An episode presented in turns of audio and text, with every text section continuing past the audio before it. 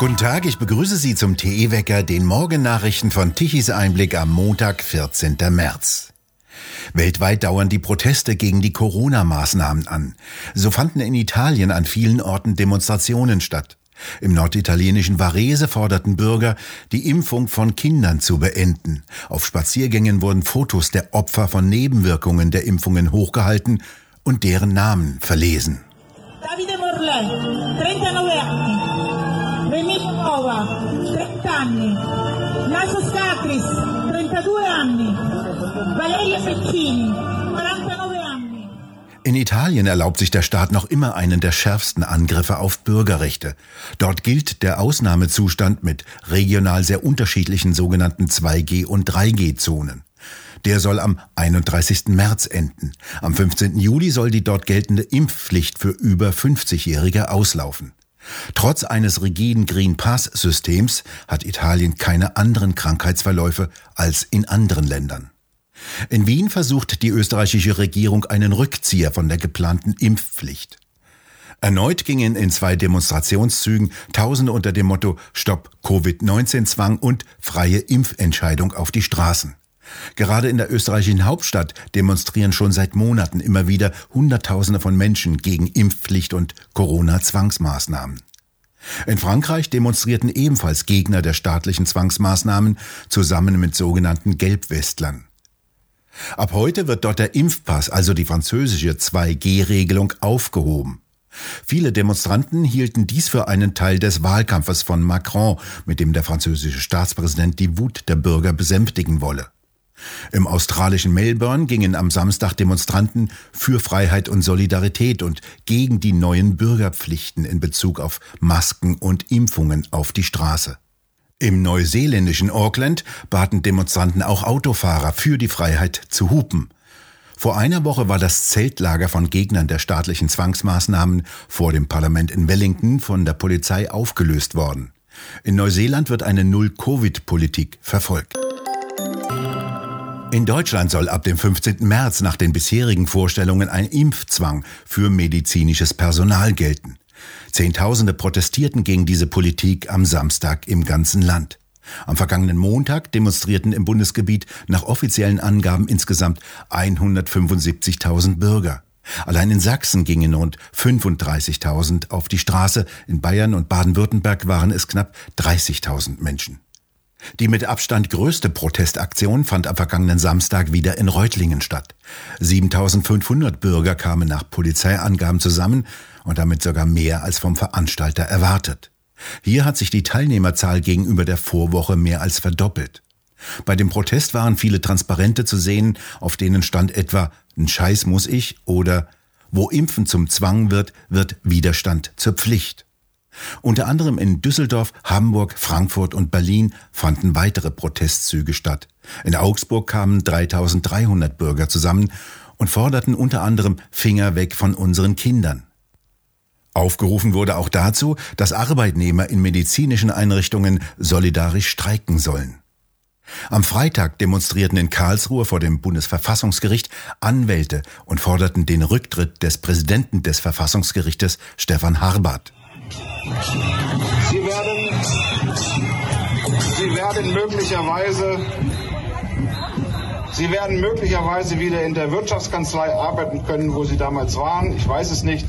Vielleicht sind Sie da in Ihrem Sinne erfolgreicher oder gehen Sie doch einfach wieder mit Frau Merkel essen. Die hat jetzt Zeit dafür. Ebenso demonstrierten in fünf deutschen Städten Menschen gegen den russischen Krieg in der Ukraine. Nach Angaben der Veranstalter sollen insgesamt 125.000 Menschen an diesen Protestzügen teilgenommen haben. In dieser Woche soll der Spritpreis wieder unter zwei Euro pro Liter fallen. Das hat zumindest Finanzminister Lindner angekündigt. Autofahrer sollen einen Rabatt direkt an der Tankstelle erhalten. Beim Bezahlen an der Kasse sollen ihnen dieser Rabatt abgezogen werden. Der Tankwart soll die Quittung später beim Finanzamt einreichen können.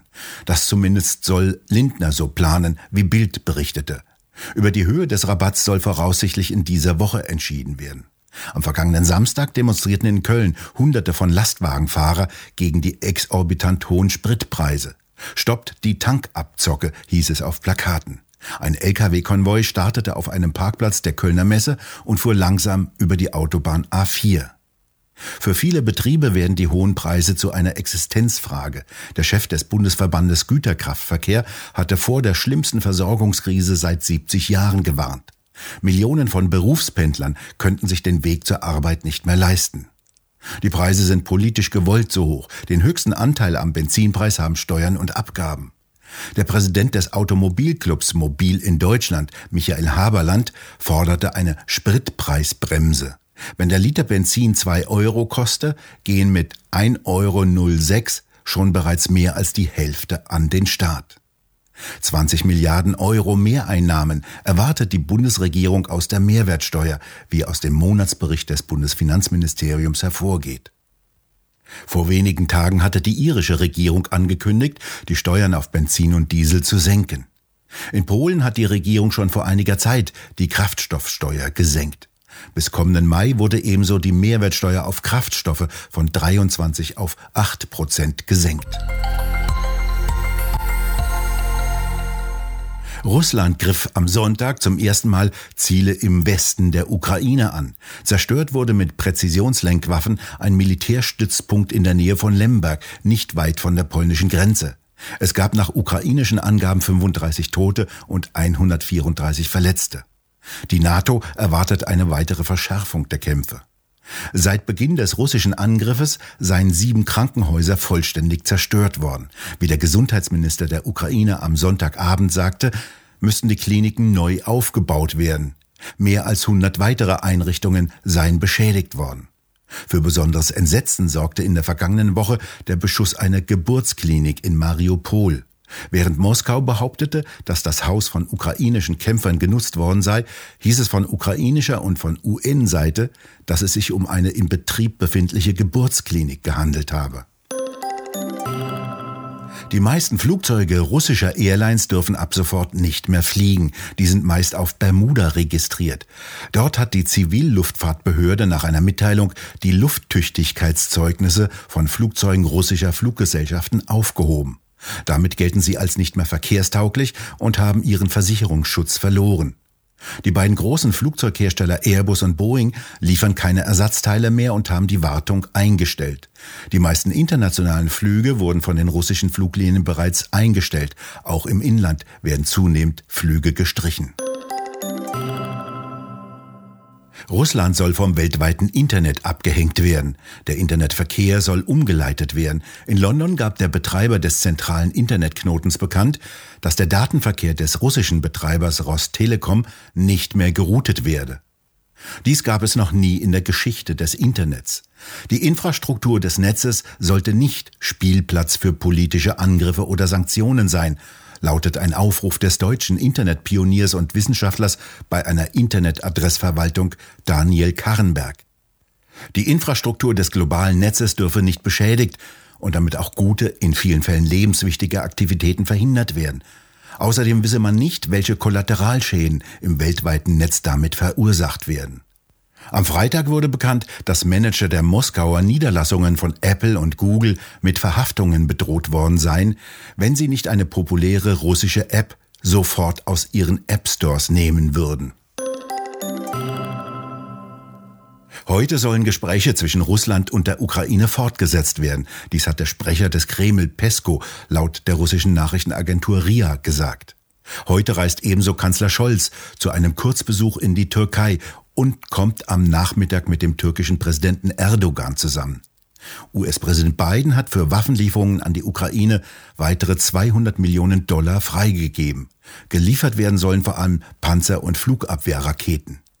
Wie Außenminister Blinken twitterte, hätten die USA dann insgesamt Waffen im Wert von 1,2 Milliarden Euro zur Verfügung gestellt.